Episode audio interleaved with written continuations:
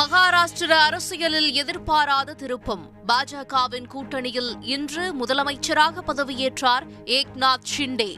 தேவேந்திர பட்னவிஸ் துணை முதலமைச்சராக பதவியேற்பு.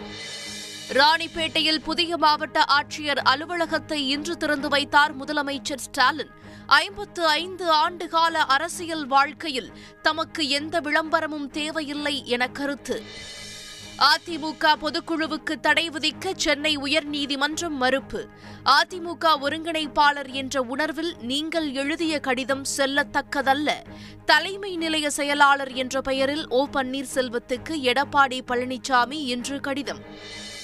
சென்னையில் முதலமைச்சர் ஸ்டாலினை சந்தித்து ஆதரவு கோரினார் யஷ்வந்த் சின்ஹா.